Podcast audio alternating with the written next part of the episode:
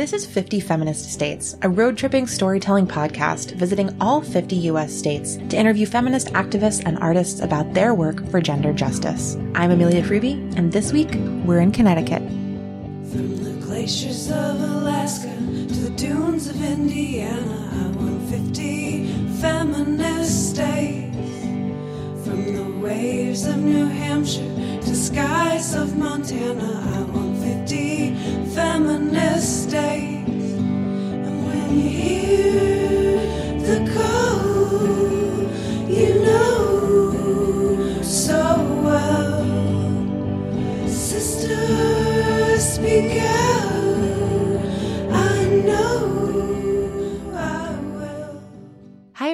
It's Amelia. Welcome back to the 50 Feminist States podcast for our season two finale. I can't believe that it's already here, but I am so excited to share this episode with you all as this week we head to Connecticut where I talked to activist, academic, and museum educator Alexandra Thomas.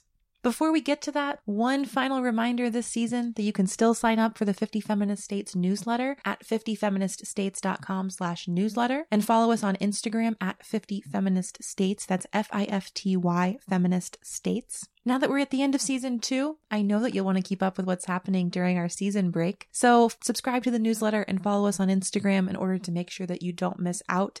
Especially don't miss out on our announcement for the next crowdfunding campaign that will keep the work of 50 Feminist States going as we travel to the remaining 35 states in the US and talk to more feminist activists and artists about their work for gender justice. So again, subscribe to the newsletter at 50feministstates.com slash newsletter and follow us on Instagram at 50 Feminist States. This is also a really great time to leave that rating or review on iTunes. So if you've got the app open as you're listening, please go ahead, hit those five stars, leave a little comment. That'll help other people find the podcast. We really appreciate your feedback and support. So far, this season, we have been all over the Northeast and New England. Just to recap before we launch into this final episode, we started out in Pennsylvania, where I interviewed Masada and Brooklyn about their experiences of being queer and trans in rural Pennsylvania. From there, we headed to New York, where I spoke with Ashley Bohr about her academic work and her activism surrounding the rights of Palestinians and their relationship to Israel. We learned a whole lot about the history of those communities and then headed off to Vermont, where we talked about plants and the environment. Uh, and I spoke with Emma Merritt of Real Yard Apothecary and Lucia Green Weiskull, an international relations and climate policy scholar. From Vermont, we headed to New Hampshire, where I spoke with the founder of a very cool business called Feminist Oasis, Crystal Parody. Uh, and we heard all about what it really means to create feminist community when you see a need for it where you live. After New Hampshire, we were in Maine with Claudette and Mickey, the founders of In Her Presence, an organization that helps immigrant and refugee women in Portland, Maine. A couple weeks ago, we were in Massachusetts learning a whole lot about magic with Lakshmi Rangapal and Paige and Cheryl, the founders of Witch the Vote out of House Witch, a very cool witchy shop in Salem, Massachusetts. From there, we headed to Rhode Island to talk to Samantha Puck of Fat Venture Magazine. And we wrapped things up with two fantastic episodes a return to New York to speak to Red about decriminalizing sex work and defending Alicia Walker. And this week, we're in Connecticut with Alexandra Thomas talking about her research on Black studies and visual culture, as well as her fat feminist politics. I really enjoyed the conversation I had for this episode. If I'm thinking back on kind of the different ways I've approached episodes in these first two seasons, I think that some are really grounded in the politics of a state and others are really explorations of activists that I admire and people that I want to hear more about their personal politics and how they live them in the world. This episode definitely falls into that latter pattern. We're going to hear from Alexandra about her politics, how she became an activist, how her ac- academic work relates to that, and why she thinks we should all go be loud in museums. One of my favorite calls to action from the 50 Feminist States season so far. Thanks again for tuning into season two. I'll wrap up at the very end with a little bit more, but for now, here's Alexandra. Hi, I'm Alexandra Thomas, and um, I was born and raised in Bristol, Connecticut. And then for undergrad, I went to Brandeis, a small Jewish school in the Boston area. And I'm back in Connecticut now and at Yale. I'm studying African American studies and history of art and women's gender and sexuality studies. And I'm a queer black feminist who's interested in fat politics and queer liberation and feminine black feminist contemporary art. So I have a a very interesting entry point into activism because in high school, I Bristol, where I come from, is definitely it's a mostly like a white working class town, and um, a lot of like racism and homophobia. It's definitely not like the uh, it's not a liberal pocket of Connecticut by any means. It's actually quite conservative, especially especially um um the Trump a lot of a huge amount of Trump support, like Trump signs all over the lawns, and um I'm definitely, I've always been a visual learner. So there was a lot of things in, in high school and just growing up, like the optics of things looked bad. So walking into a restaurant and all the staff are black and Latinx and the people eating there are all white. Or, um, walking into the lunchroom and all the black and Latinx students are on one side and the, and the white students are on the other side and they'll be like whispering about like how loud everybody is on the other side and these type of optics that were just very problematic. And then coming to undergrad, it was the same thing, especially really a really important space for me is like the dining hall and thinking about the dining hall has the black and Latinx women, often like older, who were serving us food. And when it would snow, I would look out my window at like 6 a.m. and see like old black women like shoveling snow at Brandeis.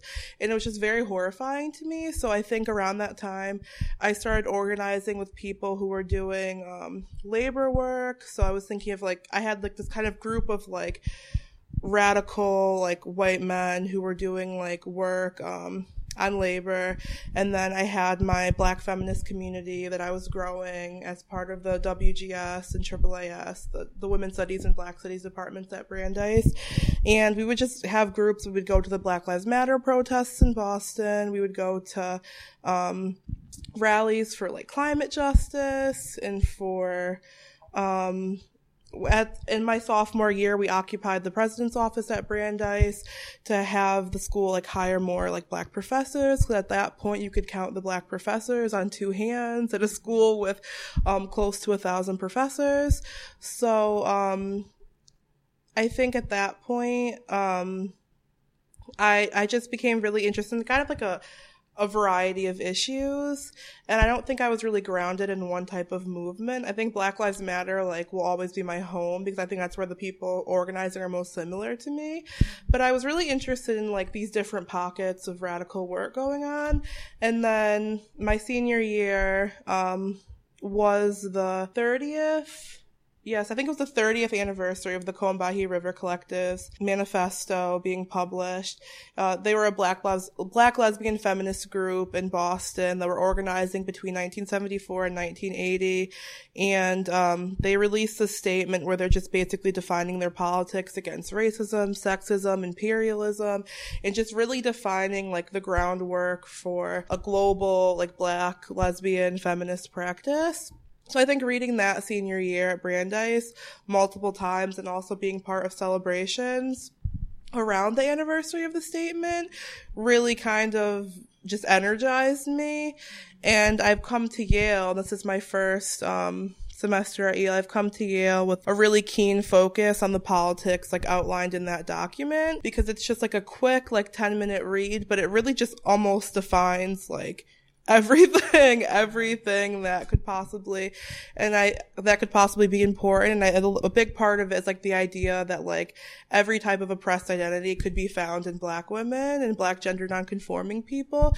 So to liberate black women and gender nonconforming people, um, has to also be queer liberation and liberation from ableism and fat phobia and classism because like every type of um, every type of oppressed group is represented in like black queer and gender nonconforming people especially thinking of like black people as like indigenous people and being like there are black asians and black muslim folks and just kind of focusing on that has helped me to like know like what my path is and the kind of like work that i want to do I always appreciate hearing activists that I admire talk about their influences and the texts and figures that they've read as they made sense of their own politics. I was particularly struck by Alexandra's reference to the Combahee River Collective statement, and I thought I would share a little bit of that statement with all of you listening who may not have read it before. Here's how the statement opens.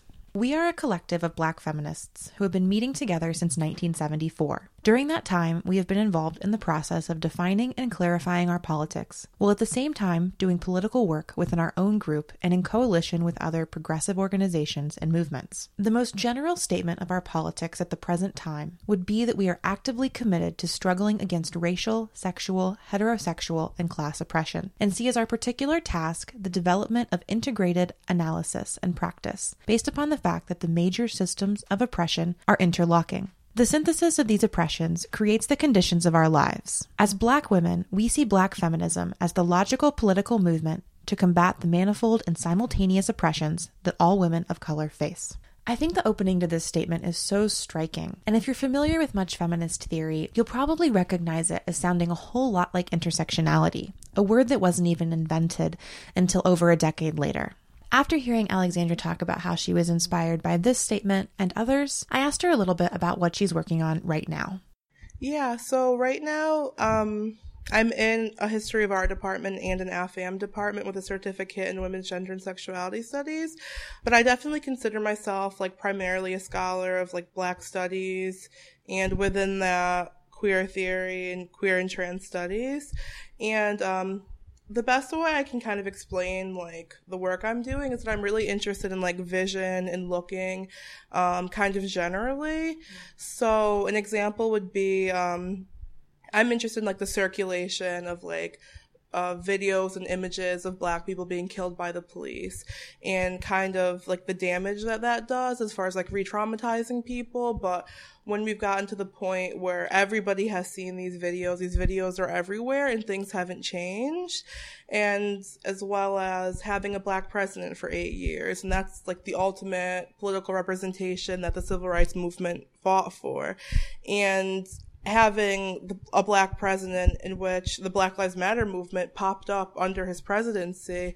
And I think that I've come to the point where I, I began being like disillusioned with like neoliberal like calls to representation because a black president and videos everywhere of black people dying that were meant to be, that were circulated in hopes that people will see this, then they will care, then this will be over with, and then it's not over with. So I'm very critical of those types of calls to representation, and instead I'm looking at um, the type of images that Black women artists and Black feminists and queer feminist artists are producing to kind of counter these other um, representations of Black folks, and so a lot of that could be things as simple as black women's sex scenes in TV and movies, or it could be um, that are more empowering, and then, or it could be black women who are um, making collage paintings where like their bodies are completely fragmented and there's pictures of animals and ethnographic photographs and like all these different just abstract wacky experimental works that i think are people doing really important work of defining like a new representational language that isn't like trying to appeal to like the people in power for their freedom and is, is instead just like experimenting with their own like desires their own community care their own their own like community communal ethics of care and um, really just redefining what we think of as like um, visual reparations of uh, visible representations of black women. I loved hearing Alexandra talk about all of the theoretical and practical work that these artists were doing conceptually. And I asked if she could share a few specific artists that she had in mind when she was talking about this new visual culture and these new modes of representation. Yeah, so I mean, Wangechi Mutu, a Kenyan American um, artist, is I think she's wonderful as as far as thinking about like Afrofuturism and these just type of like maximalist like collages that kind of are pulling from black women in pornography as well as pulling from black people in ethnographic photographs and um so Wangechi Mutu definitely.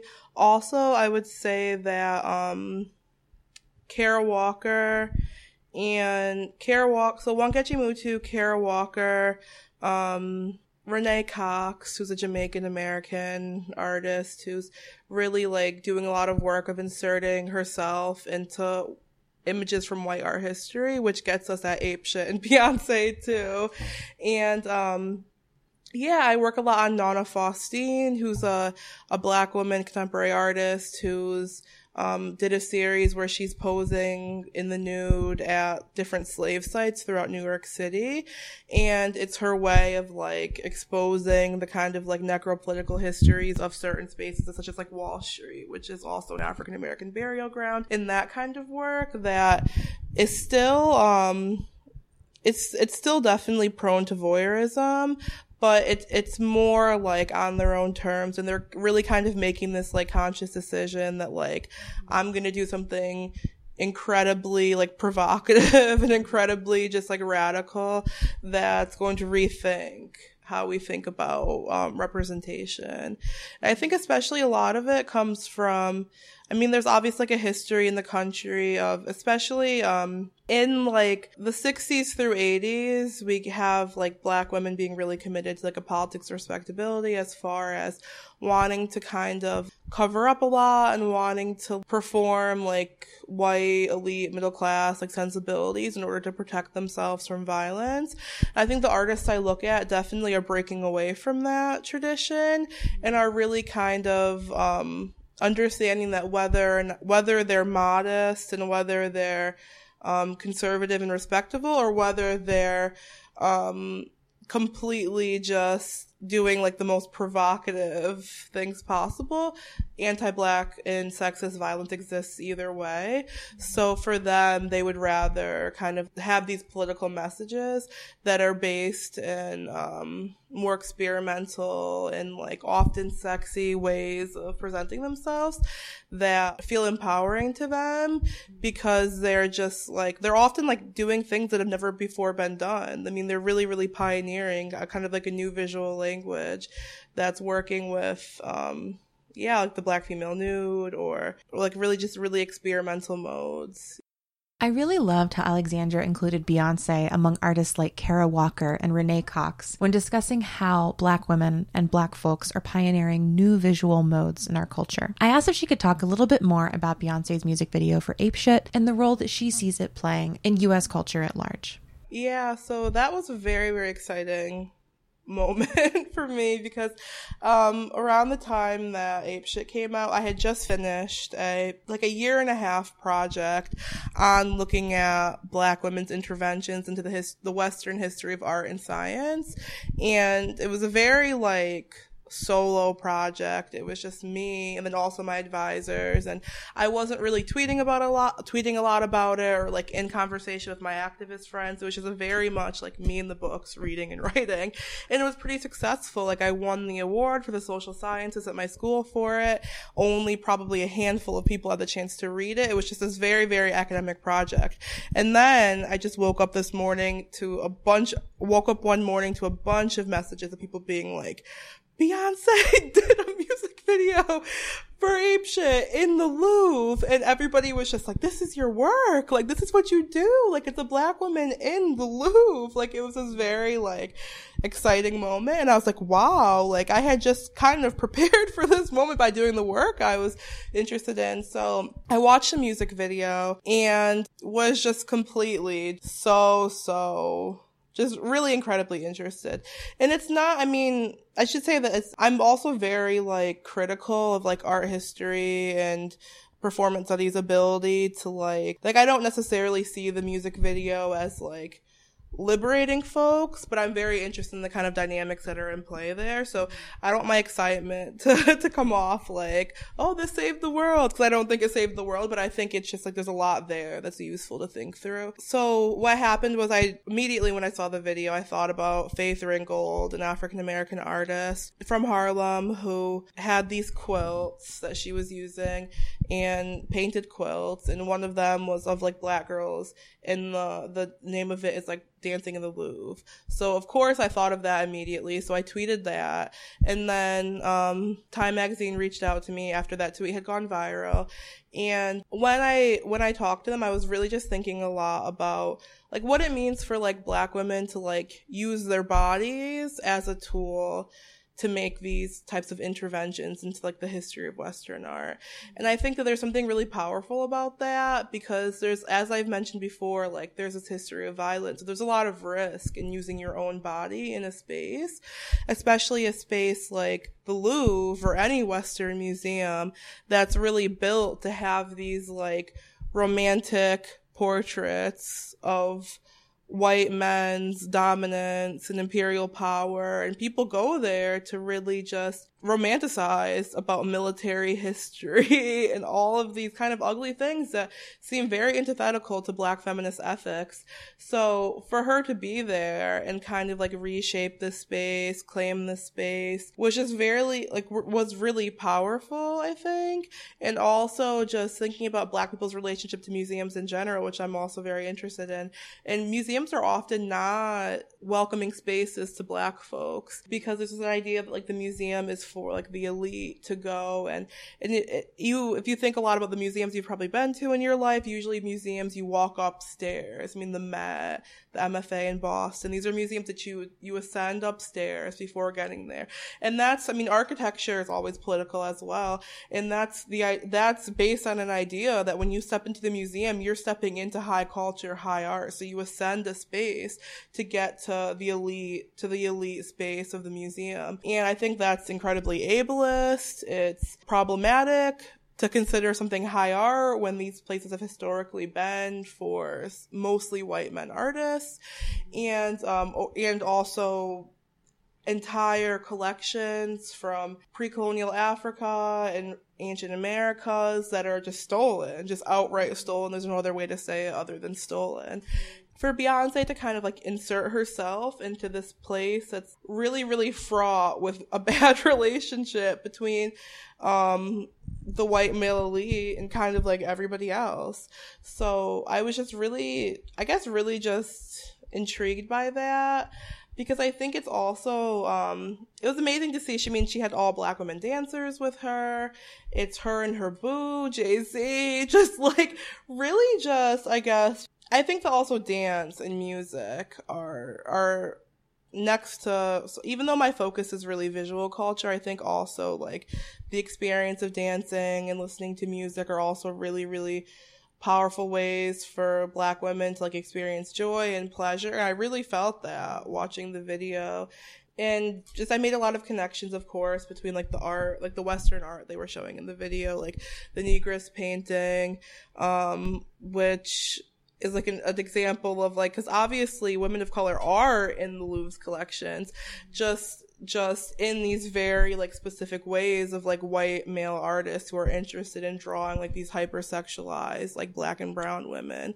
So they're there just in these very particular ways.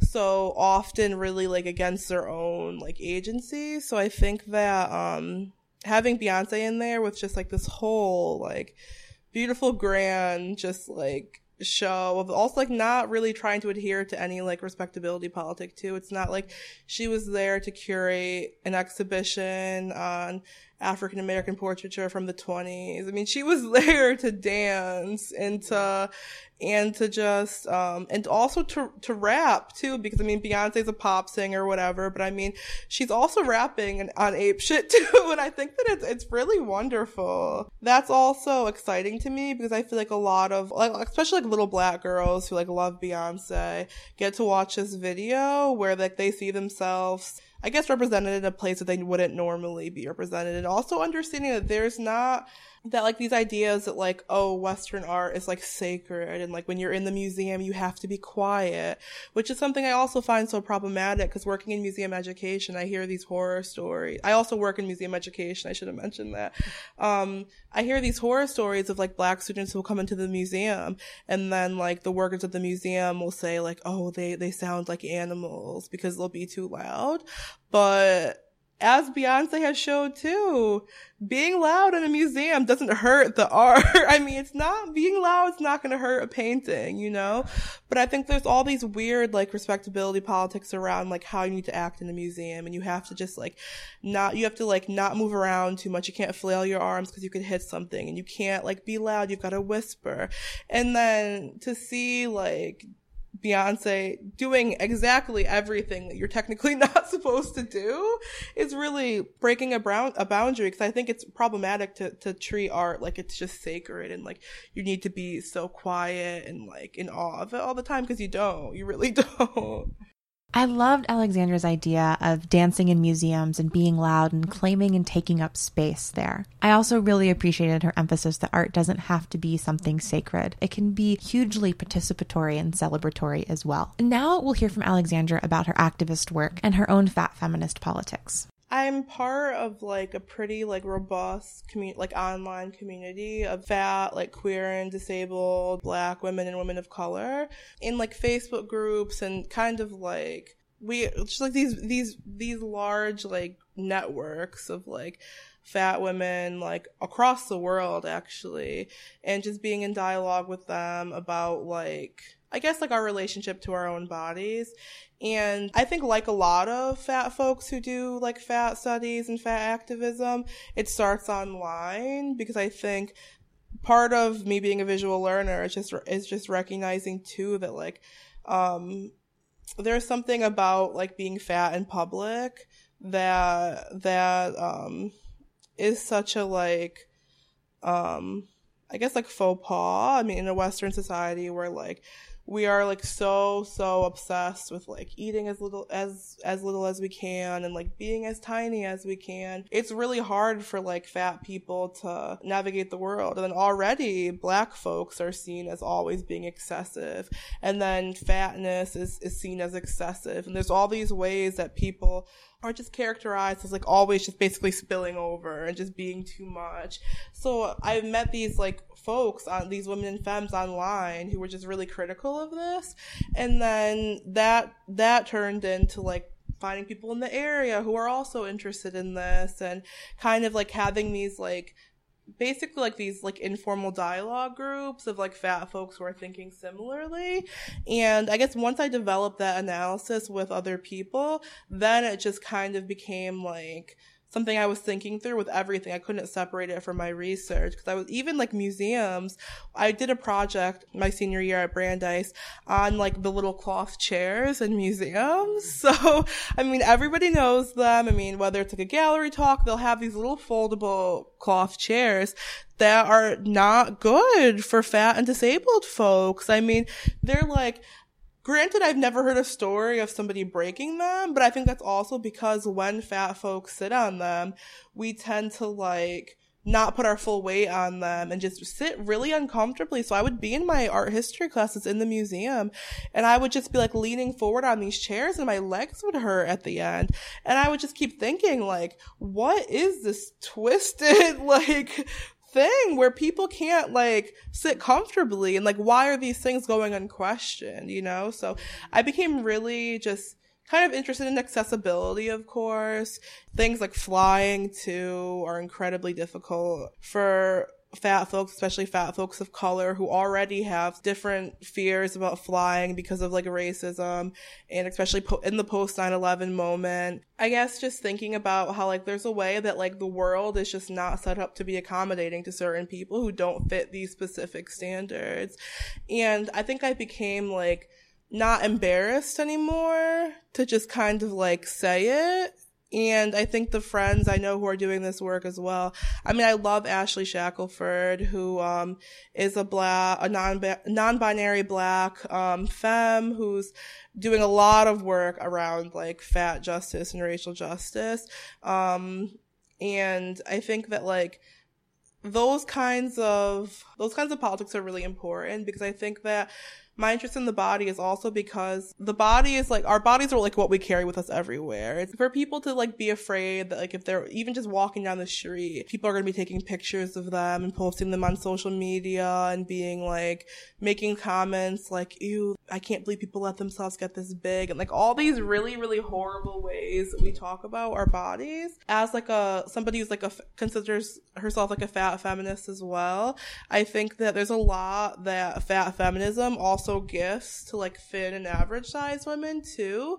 Because even like my thin friends, if I hear them talking about like, um, like calories or like what they shouldn't be eating. I'm always just like, you can eat. There's like this weird way where we feel like eating is like a more, like there's moral choices you make as far as like what you eat in that way or how much you eat. And like for me, as somebody who has like a black, like low income extended family, it's like when food is not always something that like you have access to, you don't look at food as I'm going to eat as little as possible because that doesn't make sense. Or like people who are, who have any kind of experience with like starvation at all are not going to view food as like, I'm gonna throw this out. This is too much. I need to get it out of my face. No, you eat food because food is what keeps you alive. So I think there's like these these communal standards among like white, like upper middle class people that are like also often affect women because um like this idea that like we need to eat as little as possible. And I just think it's really like upsetting. So I feel like I often like I think fat, fat feminism has a lot to give to all women about like how to navigate the world in a way where like it's okay to take up space. It's so it's perfectly okay to have stretch marks. It's perfectly okay to like um, to not fit into the size you were in a year ago. Because I mean, our bodies grow, our bodies, like, especially I, I'm obsessed with like stomachs. I love tummies. They're so important. They protect your organs and it's just like, the type of like I, I'm really just obviously like very against the diet industry because I think that there's so much research on how like the yo-yo dieting and the your weight going up and down is like incredibly unhealthy for our bodies. Whereas like being a fat person who just stays fat their whole life is like much healthier than being somebody who's just like their weight is going up and down because of like really problematic dieting. And I think that, yeah, food. So overall, I mean, food, dance, music, really, really dope, provocative art are all just really amazing things that I think feminists should, uh, I think that feminists should care about. I think that feminist groups should eat cupcakes together.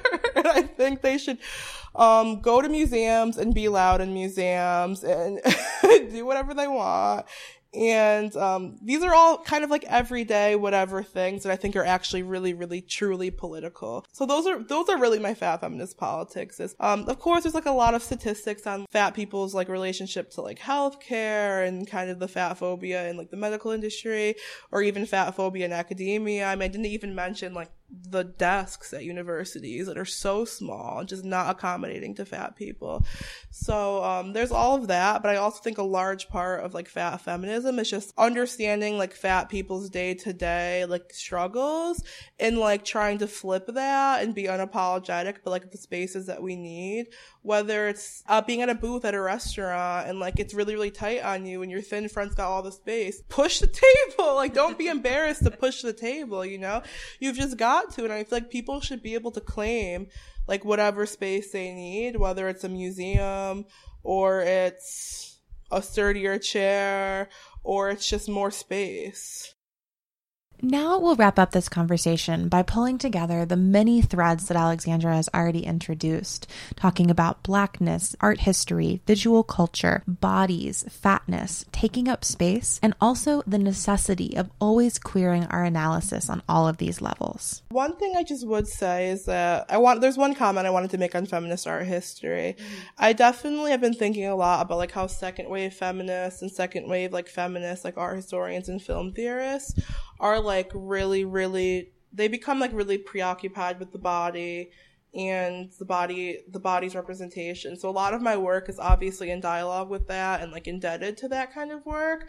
But I also feel like I need to, um, like kind of make sure I'm articulating a trans politic in relation to like what we call women's bodies too, because even while I might use words like because I mean, Wangechi Mutu, when I talk about her work, I tend to call it the femaleish form because she's taking these so-called female bodies and kind of like fragmenting them and adding in like all these other imagery. So it's I say female-ish um, to kind of like denote that, but I I'm very interested in also like knowing that like art historians should catch up with with other fields like gender studies and black studies who recognize that like gender and sex are both like recent constructions in that they're not they're not like everlasting always have been phenomenon. Like they're they're built they're socially constructed to kind of like regulate people and to put people in categories so they're easier to regulate. So i'm really interested in like just knowing like what we consider in, in art history as like or in feminism as like femaleness is like also very socially constructed. I'm just really interested in like how intersex and trans activists are really like intervening and like and um making people realize that there is there's yes, there's more than two genders, but there's also more than two sexes, and that gender and sex are not stable categories. They're completely man-made categories. So I think that's important because I know when people think of feminist art history, it's often like an obsession with like Judy Chicago's dinner party at the New York, at the Brooklyn Museum in New York, and this kind of like obsession with like what I call like vagina feminism often. And I think that it's important to kind of like recognize that just because that is like the institutional like understanding of feminist art history, that there has always been trans women and um, gender nonconforming folks who were producing their own visual culture that was at odds with that. I mean, obviously Paris is burning is like an example of that. And, and even though that might have not made it into the canon of like art history and like, even though it is, I think, incredibly important to it, we have to kind of like shift our understanding of the body even as we like continue to be kind of preoccupied with like analyzing the body. Thanks so much to Alexandra for being on the podcast and providing such a rich and multifaceted conversation. I really appreciated her discussion of the work that Black artists are doing and that Black women and non binary folks are doing to recreate visual culture and modes of expression and representation in US society. I also appreciated her discussion of fat feminist politics, which we've heard about before in the Rhode Island and Idaho episodes, as well as her insistence on the ways in which, while we can understand something perhaps feminine, we always have to include non binary and trans folks in our analyses. All of this is such an amazing way to wrap up season two in my mind. Thanks also to all of you listening and to the 119 Kickstarter backers who funded these first two seasons. I feel so honored by your support, and I've been so excited by the episodes that that funding has been able to produce. I want to take a moment as we wrap up the second season to thank each of you who supported this work by name.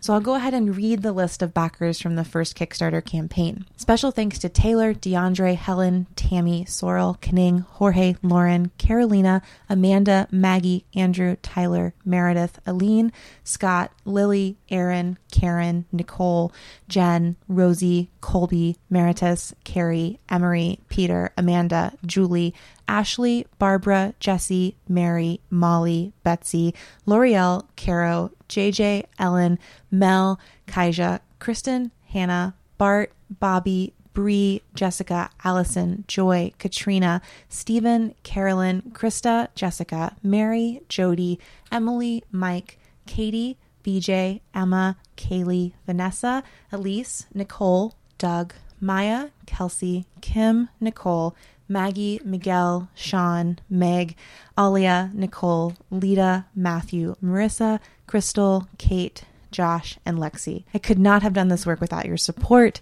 as well as the support of many of the people who donated under guest accounts on Kickstarter. Thanks to you as well. As I mentioned at the top of the episode, you can follow us on Instagram at 50 Feminist States or through the 50 Feminist States newsletter, which you can subscribe to at 50feministstates.com slash newsletter. That's where you'll be able to keep up with the podcast between seasons and get all of the information about the next crowdfunding campaign that we'll be doing to support future seasons. We've been to 15 states so far, which means that there are 35 left to go to, and I'd also love to travel to some of the U.S. protectorates and other colonized districts like Puerto Rico and Guam, among others. So we really need your support to make that happen. Please subscribe to the newsletter at 50feministstates.com slash newsletter and follow on Instagram at 50feministstates in order to learn about the next crowdfunding campaign that'll kick off in May and provide your support to keep 50 Feminist States happening. Thanks so much, y'all. For the last time this season, I'll see you on the road.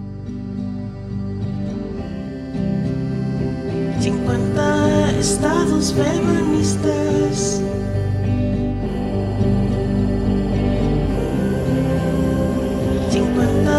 estados feministas.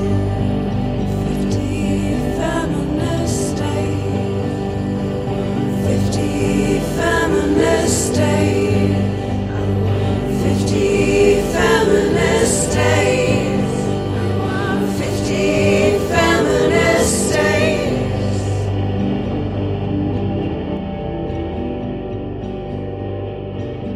Thanks for tuning in to this episode of 50 Feminist States. You can find show notes at 50feministstates.com slash podcast and follow us on Instagram at 50 Feminist States. Special thanks to Danielle Signs and Jessica Naria for our theme song. Until next time, wild ones, we'll see you on the road.